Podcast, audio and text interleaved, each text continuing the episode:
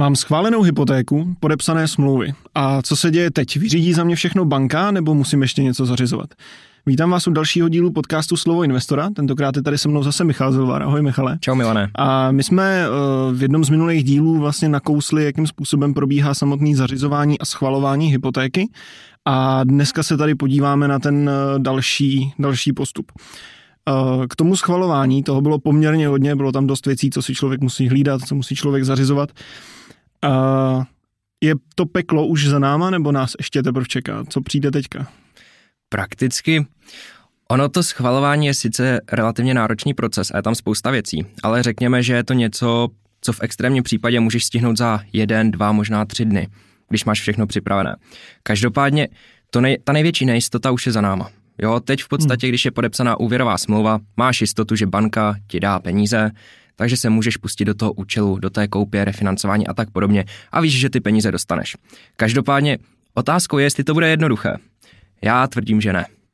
Je tam spousta podmínek a hlavně je docela složitý harmonogram. Jo, je potřeba si to správně poskládat a jít na to s klidem a hlavně si to dopředu nalajnovat. Jo, je dobrý to nepodcenit, protože těch věcí není úplně málo a většinou to za tebe nikdo jiný neudělá. Mm, a hlavně je tam teda taky ten problém toho prošvihnutí různých termínů. Mm-hmm. To předpokládám je tady horší než u toho dokládání, že jo? Mm-hmm. protože teď už jsme nějakým způsobem zavázaný. Přesně tak.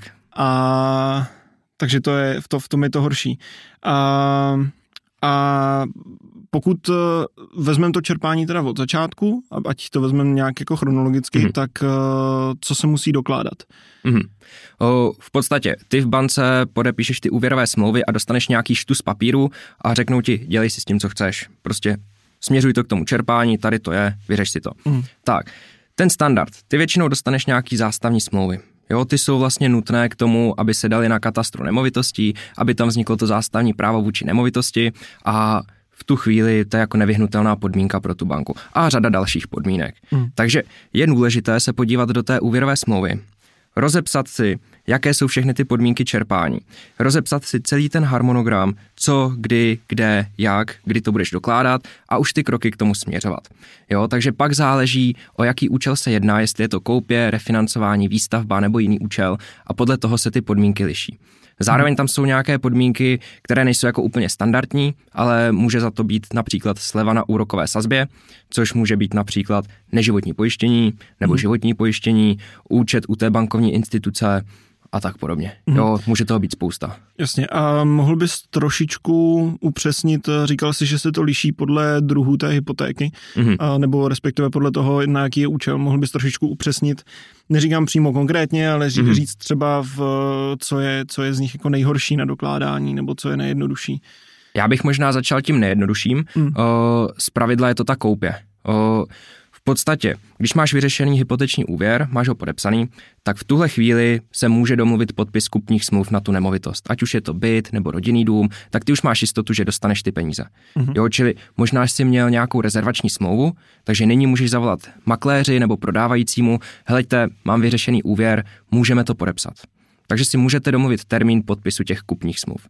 Ale zase je potřeba řídit se těmi termíny, co po tobě vyžaduje banka, co je vlastně vůbec reálné, abys to stihl profinancovat, aby ti banka ty peníze uvolnila. Jo, takže z pravidla u té koupě uh, dokládají se ty zástavní smlouvy, jenže pozor, ty zástavní smlouvy nepodepisuješ jenom ty. Podepisují to i ti prodávající.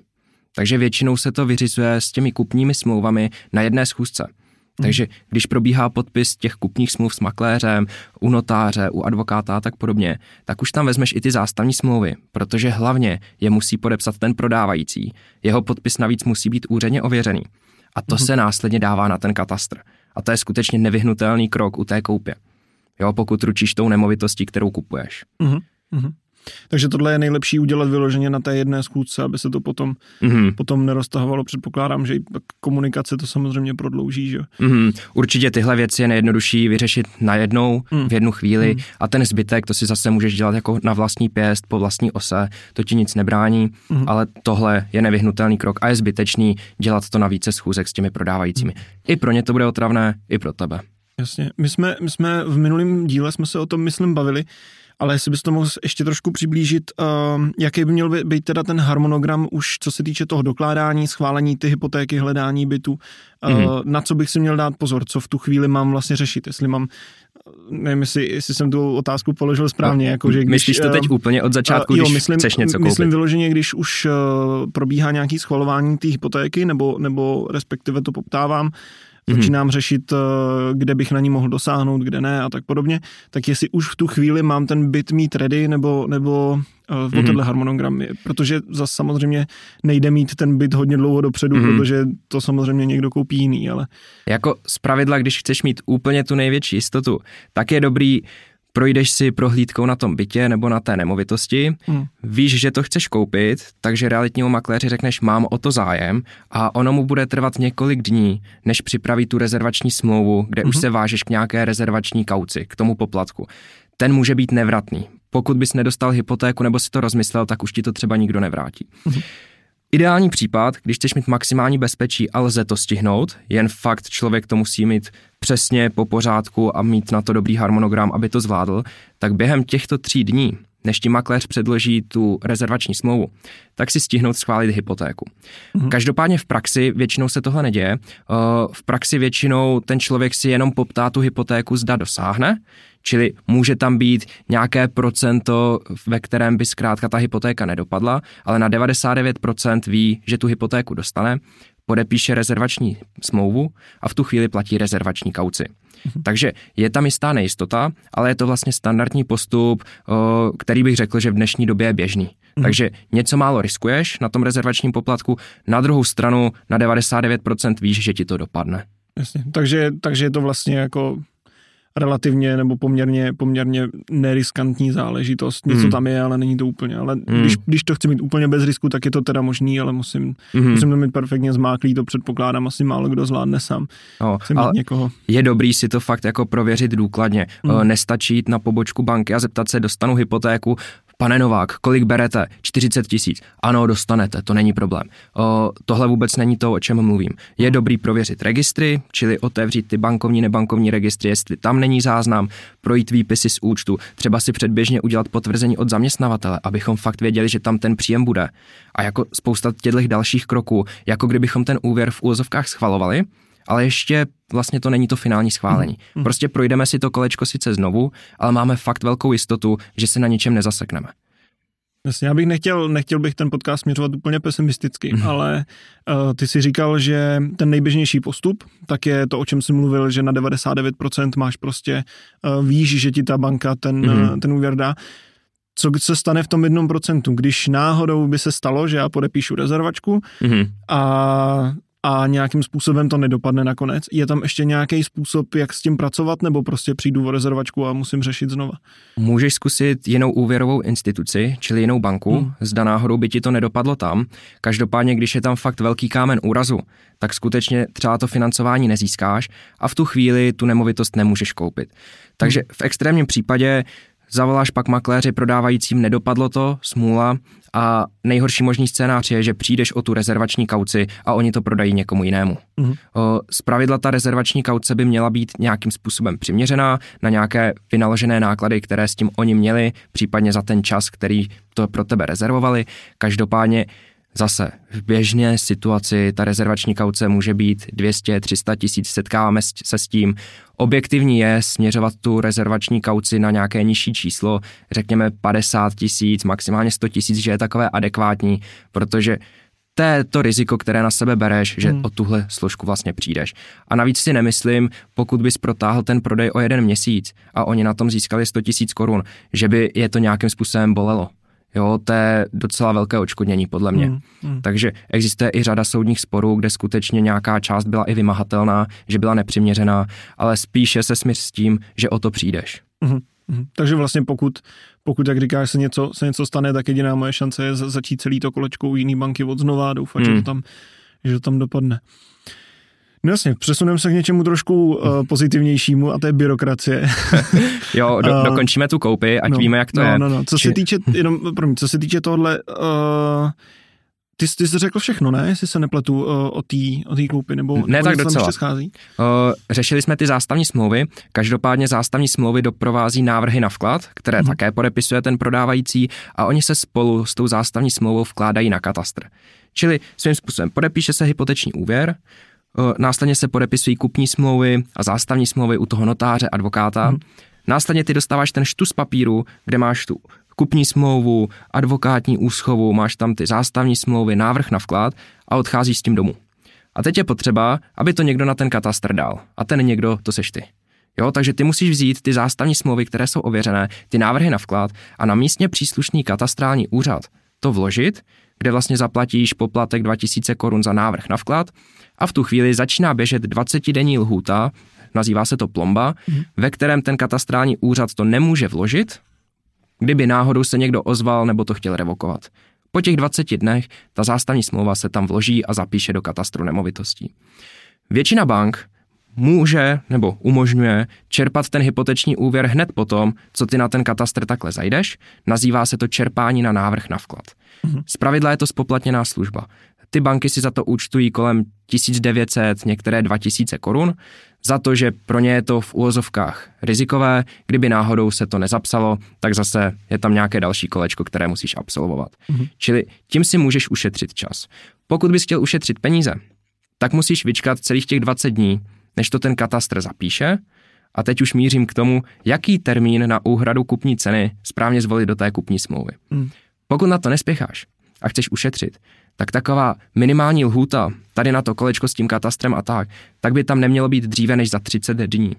Spíš bych doporučoval třeba i 40-45 dní. Mm-hmm. Jo, to je, jinak pravděpodobně to ten katastr nestihne zapsat, budeš, máš naštěstí možnost využít ten poplatek, čerpat na ten návrh na vklad, ale bude tě to stát peníze.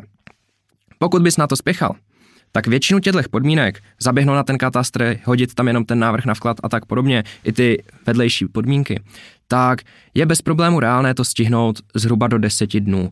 Spíš bych doporučoval jako minimální lhůtu od podpisu kupní smlouvy, aby ta úhrada byla do 14 dnů. Mm-hmm. To je takový safe, bezpečný, že se to dá stihnout bez nějakého stresu a bez nějakých komplikací. Menší lhůtu bych tam asi nedával. Mm-hmm. A jasně, a tak to uh, tímhle tím už vlastně máme dokončenou tu koupi a pravidla, ano. Teď, teď uh, to samotné čerpání ty hypotéky, Uh, co, tam je, co tam je jako všechno dohromady za papíry, který vlastně musím vyřídit já, mm-hmm. respektive se ptám spíš na to, s čím mi ta banka vlastně pomůže nebo podá pomocnou ruku a co je vyloženě jenom na mě. Co mm-hmm. já, když neudělám, tak, tak je to blbý. Většina je jenom na tobě. No. Uh, v podstatě, když se podíváš na tu soupisku podmínky čerpání úvěru, tak tam právě bude. Doložte ověřenou zástavní smlouvu. Doložte oražený návrh na vklad katastrálním úřadem. Doložte ověřenou kupní smlouvu jo, čili to je to, co podepisuješ u toho notáře. Většině bankám stačí sken. Jo, někteří hmm. notáři mají problém s tím dát ti ověřený výtisk té kupní smlouvy.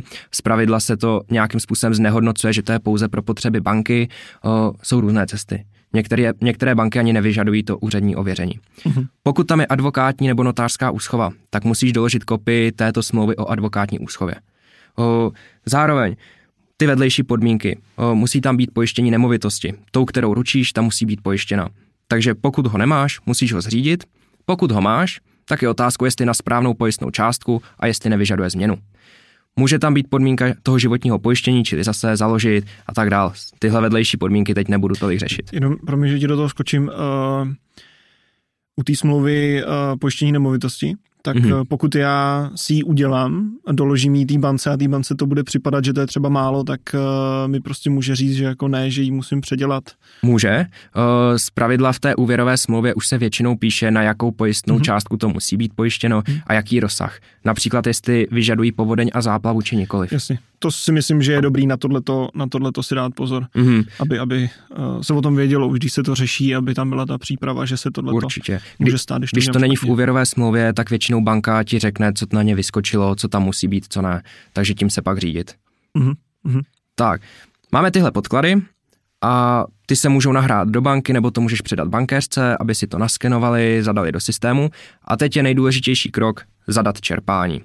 Zase ve většině bankách můžeš to zadat v telefonu nebo v internetovém prohlížeči, zadáš tam příkaz k čerpání, chci čerpat na tohle číslo účtu v souladu s kupní smlouvou, má tam být tenhle variabilní symbol, tahle částka a peníze uvolněte ten a ten den. Co je důležité, každá banka má nějakou lhůtu, aby to stihla zpracovat. Hmm. Většinou to nestihnou uvolnit během pěti dnů. Lze zadat zase nějaké expresní čerpání za nějaký poplatek, ale spíš počítat s tím, že zadáš žádost o čerpání a pět dnů to trvá a potom přijdou peníze. Hmm. Takže zase nějaká lehká prodleva tam může vzniknout. Banka v tuhle chvíli kontroluje ty podklady, pokud jsou v pořádku, všechno se splnil dle těch podmínek, tak ty peníze odešlou a máš vyhráno. Jo, tím pádem už máš vlastně vyřešené kompletně to čerpání v rámci koupě ten, tentokrát. Mm-hmm.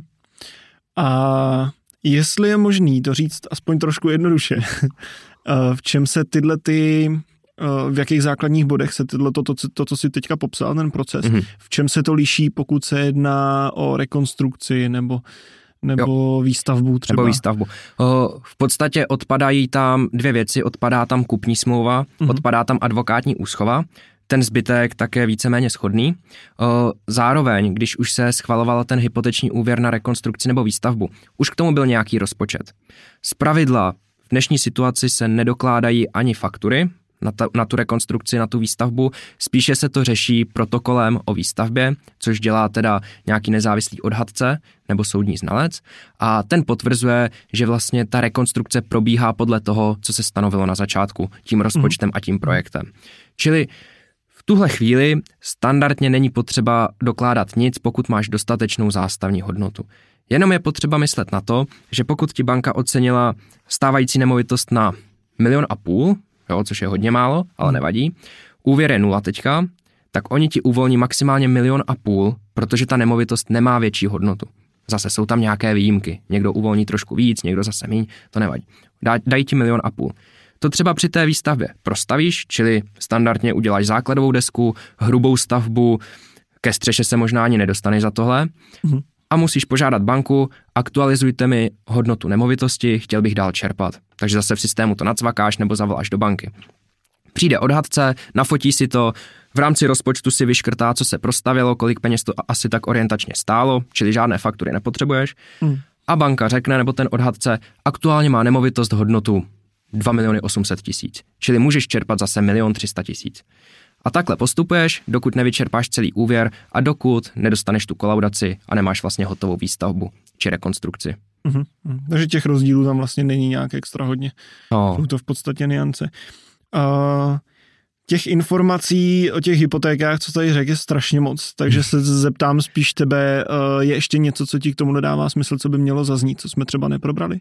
Určitě bych zmínil refinancování. Mm-hmm.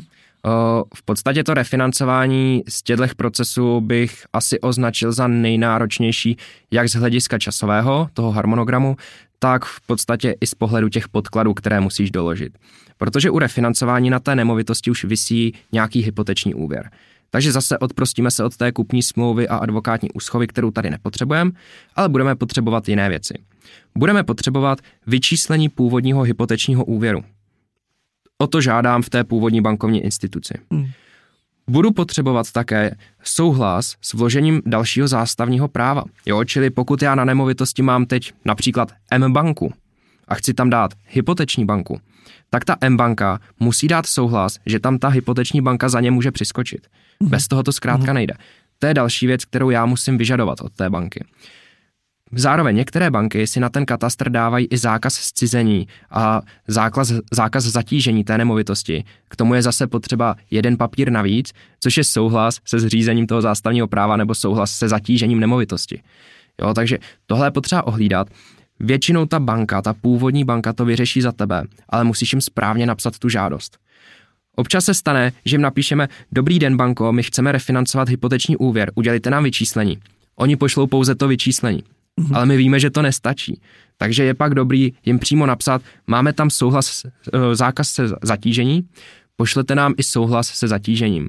Mm-hmm. Pošlete nám i souhlas s složením dalšího zástavního práva v pořadí a tak podobně. Jo, ty banky většinou nepošlou všechno najednou, takže tohle se musí ohlídat a jak víš, požádám banku, trvá to týden, než mm. mě to pošle mm. a dokonce mají na to zákonnou lhůtu 30 dní. Což jsem se mě může říct, velmi prodloužit. Jsem to chtěl říct, že ten týden je ještě jako když to funguje, že No, ne? no. Takže bože, když je to před svátky, že A to je právě náročný na ten harmonogram, aby ti to krásně vyšlo, tak ideálně, když ti končí fixace, tak začít řekněme tři měsíce dopředu je, může být tak akorát, možná už za pět dvanáct. Hmm. Dá se hmm. to stihnout během měsíce, jo, ale budeš platit ty poplatky za expresní čerpání a fakt to musí odsejpat, ta banka musí reagovat rychle a nesmí tam být žádný prostoje. Hmm. Takže v tomhle to je mnohem náročnější potom. Jasně, jako uh, postupně se tady víc a víc kupí to, co k tomu vlastně všechno potřebuješ a, a to, co musíš všechno dokládat a co musíš zajišťovat. Tak já ti udělám radost a nechám ti takový malý sales okýnko. Jakože mm-hmm. proč by, proč, uh, proč teda dává smysl, abych já si na to někoho sehnal jako pomoc. Pokud jsem člověk, který je třeba uh, postavím se trošku na druhou stranu, pokud jsem člověk, který třeba jako v těch papírech pracuje normálně, jsem třeba nevím, účetní, jo, mám mm-hmm. to zmáklý, pořád dává smysl, abych si, abych si zaplatil někoho, například Vision, nemusí to být přímo Vision, ale, ale prostě kohokoliv na to, aby mi s tím pomohl. Je, je ta přidaná hodnota taková? Hele, upřímně si myslím, že ano. Hmm. Z pravidla je to ta zkušenost. Setkáváme se s tím, i když to je člověk, který je fakt na papíry schopný, dodržuje termíny, neprokrastinuje, nemá s tím problémy, tak první hypotéka je vždycky, má obrovský porodní bolesti, vždycky se to někde sekne, něco nedopadlo tak, jak jsme si představovali a tady pak do toho vstupuje ta zkušenost, že ten zkušený člověk fakt přesně ví, přesně si nadiktuje, co od té banky chce, co kdy se má doložit, jaké termíny by se tam měly nalajnovat, aby to dopadlo, třeba tam nechat i ty rezervy. Myslím si, že ta přidaná hodnota je v tomhle velká. A z pravidla, když už někdo ti tu hypotéku zpracovává, většinou ta banka to bohužel nedělá, když to děláš na pobočce, ale řekněme, že je to fakt nějaký poradce, který ti tu hypotéku zpracuje, má z toho třeba tu provizi, a nebo si za to vezme hodinovku, co já vím, tak v tu chvíli by ti to měl vyřešit od A do Z, aby ty si s tím neměl žádný starosti a on by ti jenom měl říct, ty uděláš tohle, tohle, protože to bez tebe neudělám, ale zbytek zařídím. Mm-hmm. To si mhm. myslím, že je klíčový. A platí to všude, nejen na hypotečním trhu, platí to i u těch nemovitostí. Když máš realitního makléře, který ti prodává nemovitost, tak mělo by to být taky full service od A do Z. Prostě nejen, že tam zařídí ty prohlídky, ale vyřeší všechny papíry, ty se třeba s těma lidma ani neuvidíš. Mm-hmm. Jo, podle mě to je ten servis, který si právě platíš a zároveň z té nemovitosti třeba získáš větší prodejní cenu, že jo. Mm-hmm. Ale mhm. mělo by to být od A do Z, abys ty s tím neměl ty starosti. Jinak samozřejmě člověk si zvládne udělat všechno na vlastní pěst, jenom to bude bolet. Pravdou je, že já musím říct, že ze zkušenosti, co vím, eh, co lidi si zařizují hypotéky sami, takže to občas bývá dost, hmm. dost uh, stresující záležitost. Uh, dobře, to si myslím, že byl pěkný insight. Máš ještě něco, co bys k tomuhle chtěl říct, co zazní, protože já už jsem se upřímně ke konci ztratil ve všech těch informacích. takže jestli máš ještě něco, co k tomu by ti dávalo smysl zmínit. Možná nastíním lehce aktuální situaci, jak to vypadá na trhu, s tím, že dnes stále jsou vysoké úrokové sazby, čili ten kapitál je relativně drahý. Na druhou stranu ceny těch nemovitostí, pokud kupujeme, tak oni s tím souvisí a odpovídají těm úrokovým sazbám. Mhm. Takže lidé, co vyhlíží nižší úrokové sazby, aby si to bydlení mohli dovolit, tak pravděpodobně se setkají s tím, že sice dostanou lepší úrokovou sazbu, ale budou to kupovat za dražší cenu. Mhm. Tím nechci nabádat, kupte to hned teď. Jo, nikdy ta doba nebude ideální, pravděpodobně nikdy nebude tak dobrá jako dřív. Na druhou stranu úplně už dneska si nemyslím, že je na co čekat. O, dnes se ty hypoteční úvěry pohybují lehce přes 5%, o, některé vybrané produkty zvládnou i 4,69% tuším v dnešní době, mm. což je teda už dobrá úroková sazba. S, poj- s pojištěním předpokládám. Bez pojištění. Bez pojištění. Mm. O, mm. Každopádně vyhlídkově nepředpokládáme, že na horizontu roku by to spadlo pod 4%. To mm. určitě ne. Mm. A i z nějakého střednědobého, dlouhodobého hlediska, tak ty úrokové sazby se musí držet mezi 3-4%, protože to je nutná podmínka pro stabilitu toho trhu. Mm, mm. Každopádně i tak asi dobrý, že jsme zmínili uh, to refinancování, protože toho předpokládám v příštích pár letech přibude mm. pro lidi, kteří si to dělali v teďka nebo v průběhu posledního roku. A Takže... víš, co je nejhorší na tomhle? Mm. Uh, pokud jsi udělal tu hypotéku před pěti lety, tak si tam měl 2% a řekněme na 3 miliony, tak ta splátka byla, nevím, kolik to vychází, nějakých 13-14 tisíc a teď ti reálně přijde dopis s novou úrokovou sazbou, ta banka ti tam napálí 5,5% a najednou ze 14 tisíc ta splátka ti vyskočí na 22. Hmm. Jo, a to je docela šílený. Takže buďte opatrní, pokud vám končí tahle fixace, mluvím teďka do éteru, tak skutečně tam pravděpodobně dojde k navýšení té splátky, takže s tím dopředu počítejte a zároveň, pokud ta fixace je za rok, za dva, já bych zbytečně s tím refinancováním nespěchal. Já hmm. bych si klidně vyčkal na ty lepší úrokové sazby, protože u toho refinancování o nic nejde teďka. Hmm. hmm ale nepředpokládáš, že by se v průběhu třeba příštího roku dostali ty sazby na těch 1,70, to za kolik ne. se to dalo udělat, to asi úplně nedopadne už, takže není, Já osobně není stolik. možná jsem skeptický, ale pravděpodobně se tohle znovu nestane. není za stolik na co čekat. To byla, to byla poměrně pěkná doba. Zas na druhou stranu to, to bude větší šok, jak říkáš, pro ty hmm. lidi, kterým teď najednou to vyskočí na trojnásobek skoro, hmm. že, ty, ty procenta. Uh, dobře, je to, je to všechno za tebe takhle? Napadá tě ještě něco, aby jsme něco nevynechali?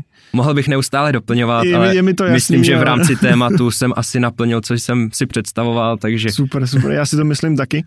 Uh, takže děkuju, děkuju za tenhle ten další insight. Myslím si, že hypotéky tímhletím máme, tímhletím máme poměrně slušně uh, obsáhlý. Uh, pokud nás sledujete uh, třeba delší dobu, tak jste ten první díl viděli. Pokud jste ten první díl neviděli, tak se na ně určitě mrkněte, bude někde uh, u videa v odkazu, protože tam jsme právě probírali to, co dneska jsme neprobrali a to je to ten samotný začátek té, té hypotéky, včetně toho schánění hmm. bytu a tak podobně což si myslím, že je taky důležitý a myslím si, že o hypotékách se ještě určitě dozvíme ohledně nějakých aktualit v průběhu roku, protože uh, Michal, Michal vzhledem k tomu, že to je ve firmě expert na to, tak, tak to sleduje poměrně, je to na něm vidět, že to sleduje dost zblízka. A co si budeme povídat, tak já s hypotékami i osobně pracuji velmi důkladně a velmi často, takže nějaká ta praxe a zkušenost tam je zkrátka. No, takže, takže o hypotékách jsme určitě neslyšeli naposled, ale uh, myslím si, že tady to bylo dostatečně vyčerpávající, takže děkuju Michale ještě jednou. Nemáš zač. A pokud nás chcete vidět víc, tak se určitě podívejte i na sociální sítě Vision, můžete se podívat na Facebook, na Twitter, ideálně, když půjdete na webvision.cz, kde je i blog, kam se píšou uh, články, které se občas objeví v podcastech, občas se ty témata ani neobjeví. Takže nás určitě sledujte a uh, děkujeme za sledování. Naschledanou. Mějte se hezky. Naschledanou. Čau, Milane.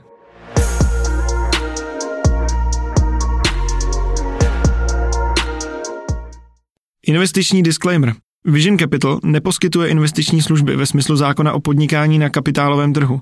Pokud byste měli o investiční služby zájem, můžete využít oprávněného subjektu Wildman Silver Company. Podrobnější informace naleznete na našich webových stránkách nebo v popisku.